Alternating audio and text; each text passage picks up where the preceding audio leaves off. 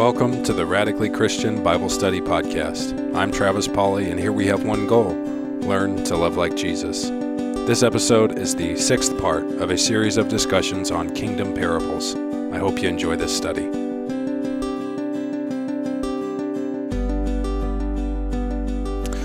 All right, well, welcome back, everybody, and welcome back to the studio, Wes. Thanks.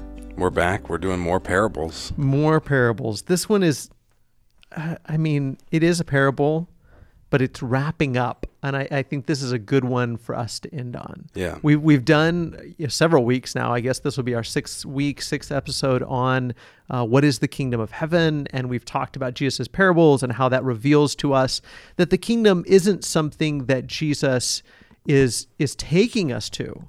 This isn't a place Jesus is taking us. This is something Jesus is bringing to us. That hmm. Jesus has already begun to bring it to us, and that it will it will reach its full culmination on the final day. But in the meantime, it's already here. It's already amongst us, like a seed sown, you know, in the ground, like leaven worked into dough, like you know, all of these things that that he describes it as. And and this last one, I think, is a good way to to wrap up. Yeah. Okay, so he asks his apostles or his disciples, verse 51, his inner circle, Have you understood all these things? and they said to him, Yes.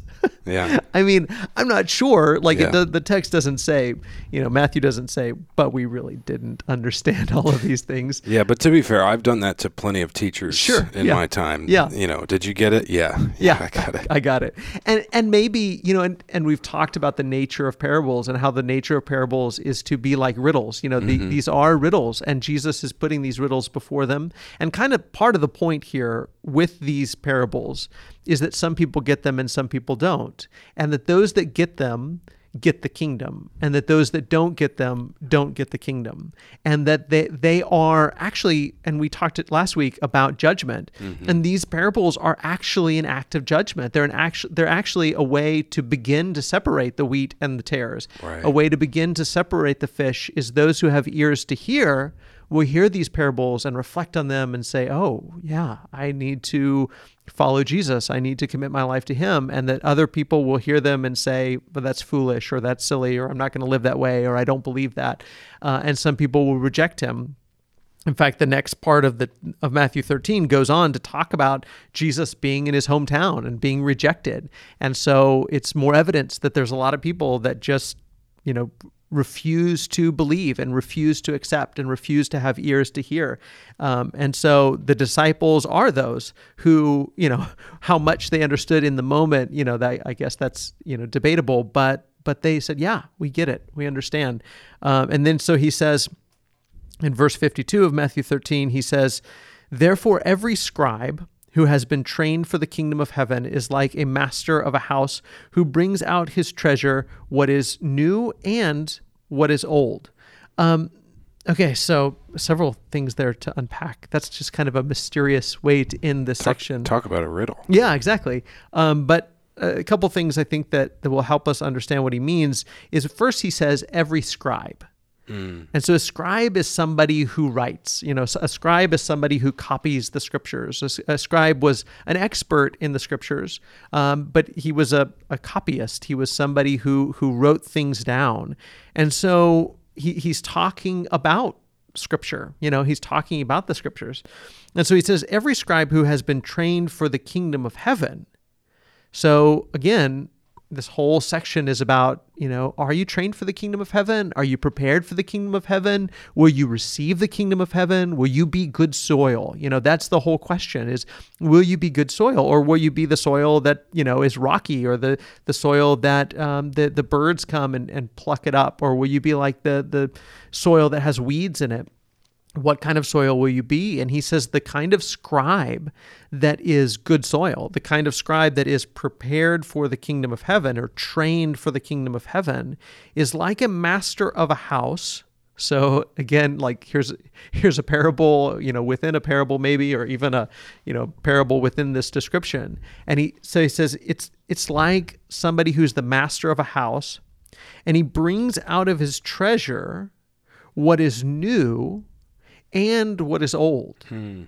And I, I think that by talking about what is new, this scribe that is able to reach into the treasure and bring out things that are new are the things that Jesus is revealing to them. Because all of these things are, are hmm. pretty new revelations about what is the kingdom of heaven. Yeah. And so there's a bunch of new revelation here that Jesus is revealing things about the kingdom that that up to this point had not been revealed to the scribes, had not been revealed to the people of Israel. So these are new revelations about what the kingdom of heaven is, what it's going to be all about, what the, the kingdom ethic is, how the kingdom is going to operate, how the kingdom is going to overlap this current age, how the kingdom will last forever, but that the kingdom or the, the era of this age is going to continue for a while. So these all are n- new things Yeah. that that you might not be ready to accept. But he says if you're a scribe who's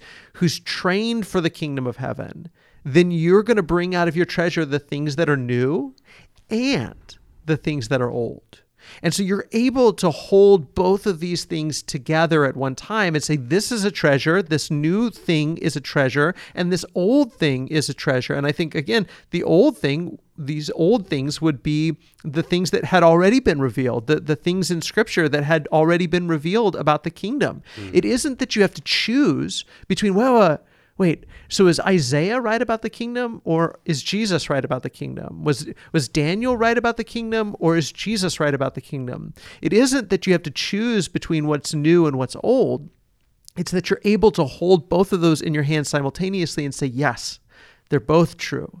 That all of these things that have been revealed to us through the prophets and through the law that all of these things are true. And these things that Jesus is revealing to us now about the kingdom, these things are also true. And this this wise um, scribe or this master of the house is able to take out of the treasure both of those things and hold them in his hand simultaneously. And I think there's all kinds of application for us in these things. One is listen to Jesus, you know, Yeah. take the things that are new, but also be able to pair those with and see the harmony between what Jesus is saying and what the kingdom, what the, the prophets of old were saying. Mm-hmm. And I think we have a really hard time doing that. I, I think that a lot of, I, I not necessarily everyone and, and maybe there's a sort of a, a shift in what's going on you know with scholars and, and theologians but you know in my lifetime i've seen you know i grew up you know hearing christians practically dismiss the entire old testament like if Right. it happened before matthew if it was you know Malachi, genesis to malachi you know it was like well that's not that's not our bible in fact there there's a um, a teacher a, a a preacher, um, author that wrote a book. I can't remember the name of the the book, but um, his name is Andy Stanley. Andy Stanley is a phenomenal communicator, one of my favorite communicators in the world. But I, I fundamentally disagree with his perspective on the Old Testament. He he says that his phrase is unhitched, that the church should be unhitched from the Old Testament. Hmm. And what he doesn't like is is having to deal with some of those difficult things in the Old Testament. Well, what about the Israelites going into Canaan and and you know and was it genocide, you know, when they when they conquered the land or did Jesus or did God tell them to commit genocide and he doesn't want to have to answer those questions. And Yeah. so he says, well, it's easier if we just unhitch ourselves from the Old Testament. He says, well, that's the Jewish Bible and this is the Christian Bible. The, the Old Testament belongs to the Jews and the New Testament belongs Right. to Christians. Well, man, there are so many problems with that. Yeah, I mean, speaking of, o- you know, we've been talking a lot about the overlap of the kingdom and yeah, the, and the world. Yes, yeah. A lot of overlap between the Old Testament and the New. Absolutely, absolutely. And even the way we think of those phrases as Old and New Testaments, Yeah. as if, you know, one has nothing to do with the other, and nothing could be further from the truth. It's more like here's a covenant.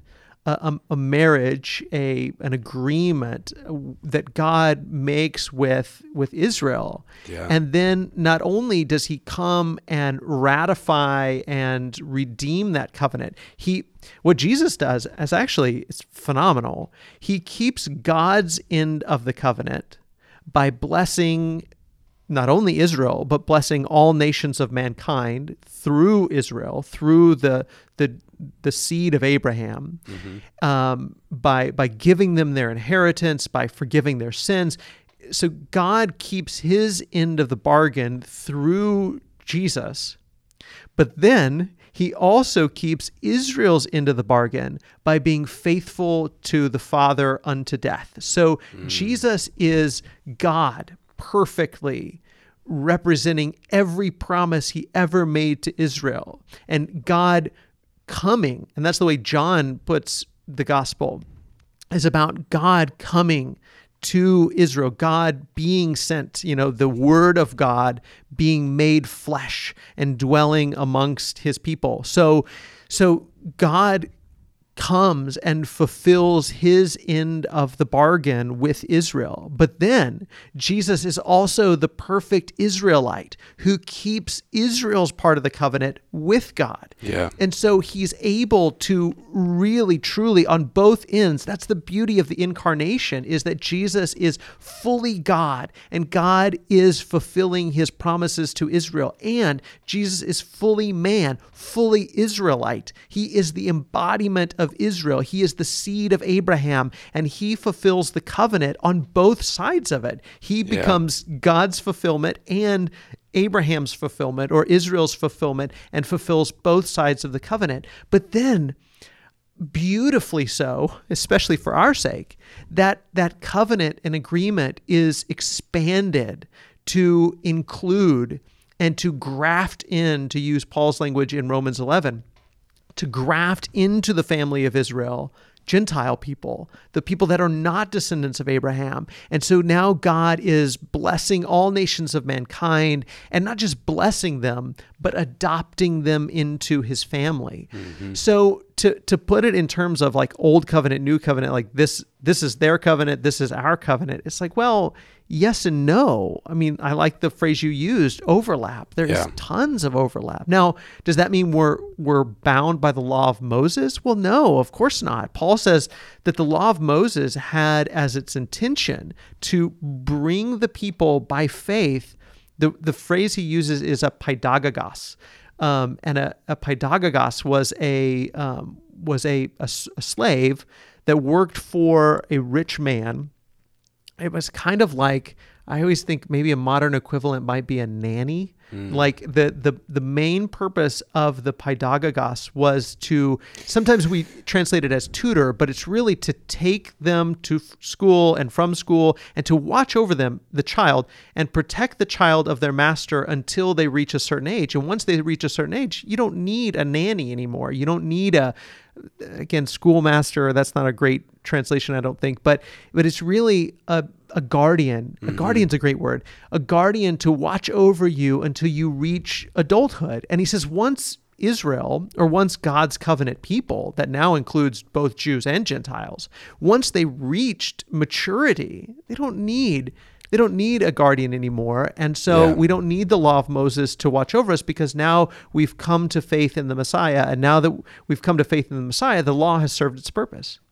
Yeah, I think, man, uh, the I think that temptation that we have to sort of distance ourselves from the Old Testament, and I think a lot of that is cultural. Yeah, sure. like you know, there, there's I know plenty of especially evolutionists that make a make a killing talking about you know how can the God of the New Testament be the God of the Old Testament? Sure, and yeah. but I think it, I think one of the things that's over time been pointed out to me is the importance of the story. And you know, first of all, it makes no sense if you just pick up in Matthew. Right. You know, that's exactly right. Well, like yes. what you, you're not going to have any idea where you are. But even even just dismiss, even if you're to you know read the Old Testament and then just sort of dismiss so much of it but you just want the context to start the New Testament, I think you're really missing out on, like you were talking about, the training, the training wheels. Like, yeah. you know, I, have heard people talk about, and I, th- I, think this is also why historical context is really important too, yeah. understanding where the Bible is at, because I think as obviously they're crucifying, you know, that that was a that was a that was a pretty barbaric thing that was going on during the time of of Christ, right? But compared to what Canaan would have looked like, for example, or you know maybe a better example is Sodom and Gomorrah. Like Rome was actually pretty civilized. Yeah, comparatively. Yeah. And I think about that, and you know, Paul. We, you know, I, we talk a lot in the church about Paul's phrase that he uses you know, that Jesus came in the fullness of time. It's like I, I, think there is something to that. Like he came in the perfect part of the story. Yeah. Um, and and I think there's all sorts of of identifiers we can use to to sort of think about why that might be. And one of them, I think, is the world became pretty barbaric. The world was was you know, in the time of the Old Testament was looked obviously very different than now, but even more, di- even even really different from what the world Jesus came into. Mm-hmm. And I think there is, I think there's something really powerful about, you know, these stories of God redeeming His people. Yes. You know, He He brings them out of the land of Egypt. He's He's ready to re- sort of reignite this covenant, mm-hmm. and and they, I mean, they're, they're, it's like they're out there for 20 minutes and they lose sight of Moses and they're like, well, he's gone. Yeah. We need something else. Yeah. And they start worshiping one of the barbaric gods of that they knew about from from from Egypt and and and they just sort of give in to this human tendency to in the absence of God, oh, we'll find something to worship. Yeah. Yeah. And I think to miss out on again those treasures that we have in the Old Testament mm-hmm. that I think can remind us how how easily we can regress because obviously yeah. we know that even today there's no shortage of barbarism and sure. and you know I think we have to recognize it like that's that's within us and and it's our heritage like you know, I think again the importance of story like mm-hmm. you know knowing that we're we're in a we may not be in the book but we're you know we're we're part of that story we yeah. are we are part of the heritage of Abraham like we're we're part of you know we we've been grafted into this story yeah. that technically you know technically speaking we weren't supposed to be a part of. yeah, that's and then exactly right and then the intermediary came yeah somebody who could add a dimension to humans relationship with God that you couldn't have in the Old Testament again I think the nature of good and evil that you see in the Old Testament and how God the Father cannot be associated with evil mm-hmm. but Jesus the incarnated you know, man God, the Son of Man, yeah. can contend with us. He can contend with yeah. our our wretchedness. Yeah. And and again, I think you miss out on that if you don't take these these treasures new and old together. Yeah, that's. I mean, you brought up a lot of great things there. I mean, that's that's exactly right, and I, I, love the way you put it in terms of story because that's that's what it is. And and when we just take the New Testament by itself, we don't know, like you said, we can't possibly understand what story we're being a part of and what we've done. And we've done exactly this. And it happened very early on in Christian history. It actually happened um, as the gospel spread into the Greek world and as Greek philosophy, you know, began to somewhat diminish the message, it got disconnected from the Jewish part of the story and became and got sort of plugged into a different story. Mm. And and that's what we tend to do. We we walk up to somebody on the street and you know, where are you going to go when you die? And well, wait a second. That the Bible isn't a story about where you're going to go when you die. That's mm-hmm. not what the Bible's about. I mean, if you read from Genesis to Malachi, you would never get the impression, oh, this whole thing is really a, a, what did they call it? Bible, B I B L E, basic instructions before leaving Earth. It's like if you read from Genesis to Malachi, you would never think that's what the Bible was, was basic instructions mm-hmm. before living earth. Here's how to prepare for the afterlife.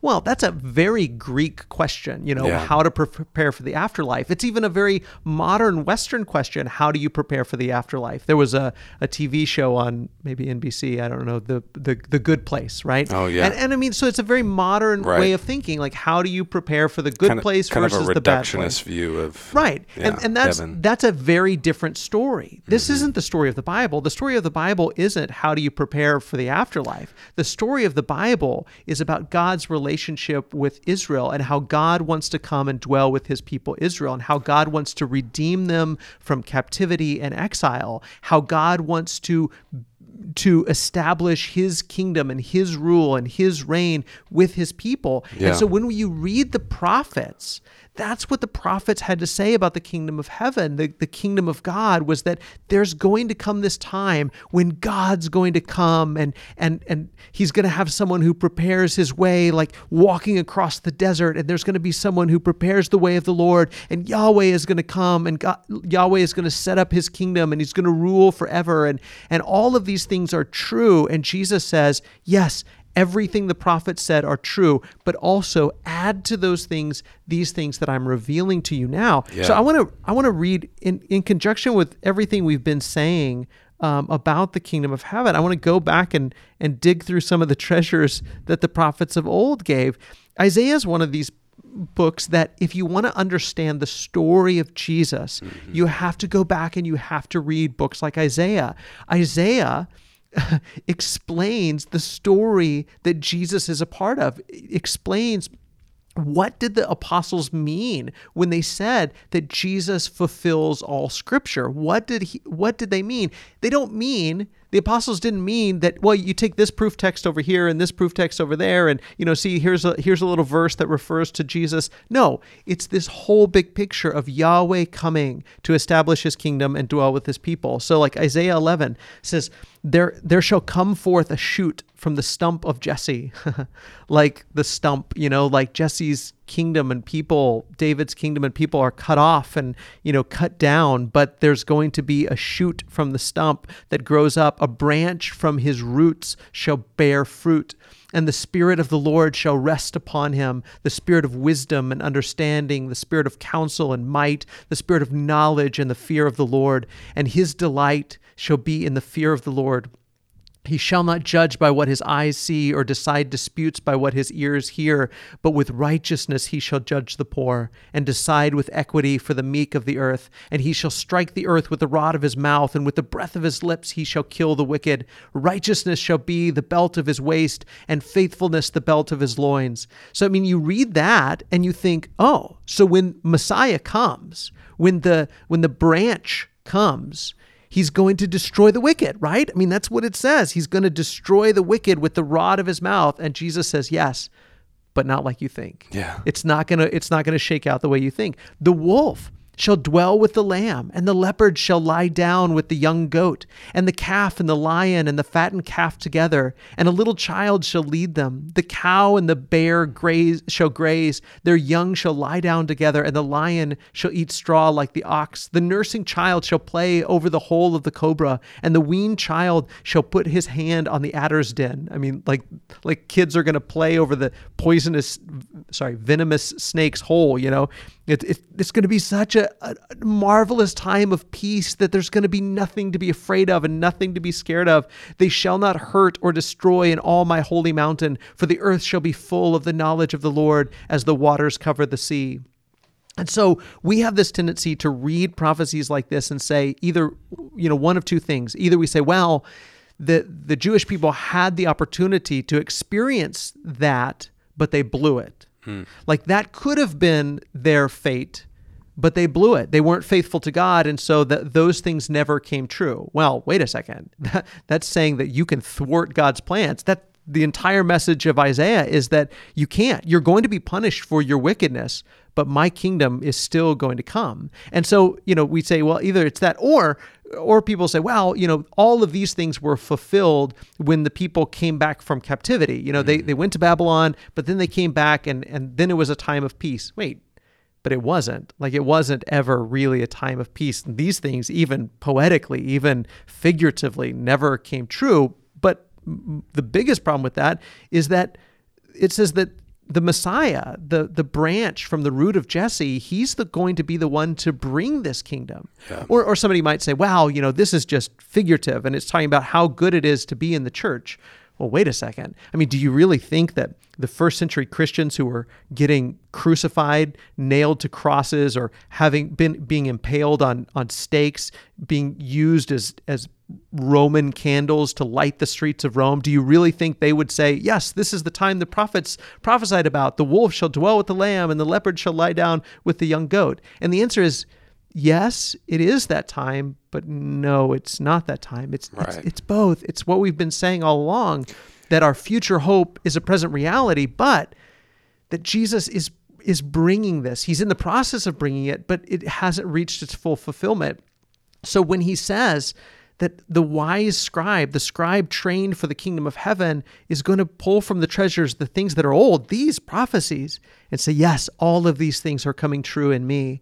And the things that are new that say, Yes, it's already and it's not yet. It's the wheat and the tares. It's the the fish that are going to gradually be brought in. The, the day of judgment hasn't come yet, even though the kingdom has come the day of judgment hasn't come yet. And because if you just read these prophecies like this, and it's all throughout the the, the prophets, you'd think, oh, it's all going to happen immediately. It's all going to happen at once. The Messiah is going to come. Wickedness is going to be dealt with. It's going to be an age of peace forevermore. And Jesus says, yes, but not yet. You know, it's it's yes, I'm bringing that. Yeah. But but but just you're going to have to be patient, and you're going to have to endure tribulation for a time. Uh, but but this is the way the kingdom is going to come. It's going to come tiny, like a little seed. It's going to come like leaven worked into a lump of dough. It's going to come like a net that's being cast over the world. It's going to come like wheat being planted in the field, and and the evil is still going to grow up right beside it. Well, I think that's the importance of like again the the like thinking about the story of scripture it, it, you know so much of the time it's it's focusing on individuals. It's focusing and as you were saying we were talking about what is the bible like what is the bible? You know what you know it's it's not just the what was it the basic oh yeah. basic instructions. yeah basic instructions before leaving earth yeah. Like what a reductionist view oh, of, oh, for sure. of, of how complex it is. But as you were saying that and i was thinking well what is it? Uh, the visual that came to my head was um the the really powerful story about Abraham's covenant with God, as as God tells him, you are going to cut an animal in half, and I'm going to have you walk. Th- you're going to pass through mm-hmm. the pieces, and it that that visual of God saying, "I'm going to make a covenant with with you, a mm-hmm. human. I'm going I'm going to choose to enter into a covenant, into a relationship, into a partnership with you." And again, that you know, with I mean, obviously the world back then was a big place. The world today, so many people on earth, and yet the story of Scripture is about relationships. It's mm-hmm. about God saying, "No, I want to have a relationship and a partnership with you," and the fulfillment of that, the yeah. the great lengths to which God will go to sometimes clean the slate, sometimes mm-hmm. have to sometimes have to deal with evil in yeah. pretty spectacular ways. Yeah. Um, but ultimately choosing over and over and over again, I want to, I, I want a relationship with my people. Mm-hmm. Yeah. Oh, absolutely. I mean, it's it's mind-boggling that the way God is bringing His kingdom, the way God is changing the world, the way that God is is doing His work is through us and we could spend a whole new series you know hmm. talking about that idea that idea that that God would not only act in human history to us modern people that's what's shocking i guess is that that god would act in human history that god would step into he's a character right that he yeah. would yes yeah, step into his own story because it that very much goes against the deistic idea of the deism is like god just wound up this world you know obviously there's a creator but he just kind of wound it up and let it go but the gospel undermines that to its core and says, no, God has been involved with his creation since the beginning, and he stepped into his story in the person of Jesus, and that he continues to work in the world through his spirit. But what's shocking is that he's partnered with a group of people, with Israel, and now with the new Israel in Jews and Gentiles, all these people that are have been brought into his kingdom. He's partnered with us and he's entered into us through his spirit and he's working in the world through us in this partnership that is obviously lopsided, right? It's like, yeah. wait, like God, if you're going to do stuff, like why don't you just do it on your own. Like yeah. you just act and you know, we'll just sit back and watch. Let us be the spectators. And God says, No, I don't want you to be the spectators. I want you to be the participants. And I want you to participate in bringing judgment upon evil, shining light into dark places, and I want you to participate in bringing good to the world. And you say, God, wait, don't you know how broken I am? Don't you know how messed up I am? And, and he says, I know, I know, and I'm going to bear with you, and I'm going to love you, and I'm going to forgive you, and I'm going to give you my spirit to empower you. And this is what everything Paul and the apostles write about is this is the gift that we've been given. We've been given the gift of, like you said, partnership that he's partnered with his people to accomplish good in the world. And that's what was shocking about, you know, Israel. And you look at it and you say, well, yeah, God, maybe your first mistake was partnering with messed up people, you know? And and God says, I know, but I'm gonna I'm gonna hang with them. I'm gonna hang with them. And and here's what needs to happen. I gotta take out their heart of stone and give them a heart of flesh. I'm gonna give them my spirit to change the way that they think and the way they act in the world. And that's what he's saying he's done in us. And it gives me chills. And it's like, yeah, but God, you, you still have a lot of work to do on me. And he says, I know, but I, I'm, I'm going, I am doing that now and forever. And that that, that forever, that age of peace and, and God dealing with evil and it all has already begun. It began the moment Jesus rose from the dead. It, it, it continued when he sent his spirit on his apostles. 3,000 people on the day of Pentecost were baptized, received the gift of the Holy Spirit. The Spirit begins to spread throughout, you know, Jerusalem and Judea and, and Samaria and to the ends of the earth. And the Spirit continues to spread, and the Spirit has come to dwell in us as we've uh, begun to live in obedience to the gospel and be baptized into Jesus. It's a marvelous story, but it's overwhelming sometimes to think I've been given a role in that story. I've been mm-hmm. I've been grafted into that story and the kingdom of heaven has has begun and has begun to be and has been for 2000 years that net has begun to be cast out and and we're being gathered into it and we're participating with it and the world is being changed even right now and you say yeah but but we need like a final like you know deal with all of the evil and like change me. And and it affirms that that day is coming. Mm-hmm. and our flesh and flesh means weakness. Our weakness the weakness of our flesh will be redeemed and will be transformed. If we die we'll be resurrected and transformed. If you know if we're we still live when the when the lord comes back we'll be transformed in a moment in the twinkling of an eye you know. And and then in that perfection then everything that the prophet said, you know, it will reach its full culmination, its full realization. But even right now, it's already begun. That's the marvelous thing about that already and not yet. And the already has begun in us. And we are these, Paul says in 2 Corinthians 5, that we are, if we're in Christ, we are new creation. And that's like, wow, that's a great honor, God. But, you know, there's days where I don't really feel like new creation. Like I feel like there's still so much work to be done. And God says, yeah, yeah, there is. And I'm, I'm doing that. I'm redeeming you. I'm sanctifying you. But you're already a little bit, a little piece of new creation, a little temple of the Holy Spirit, a little piece of the Messiah, his hands and his feet in the world. And you are a part of what God is doing in the world. And it's, it's marvelous.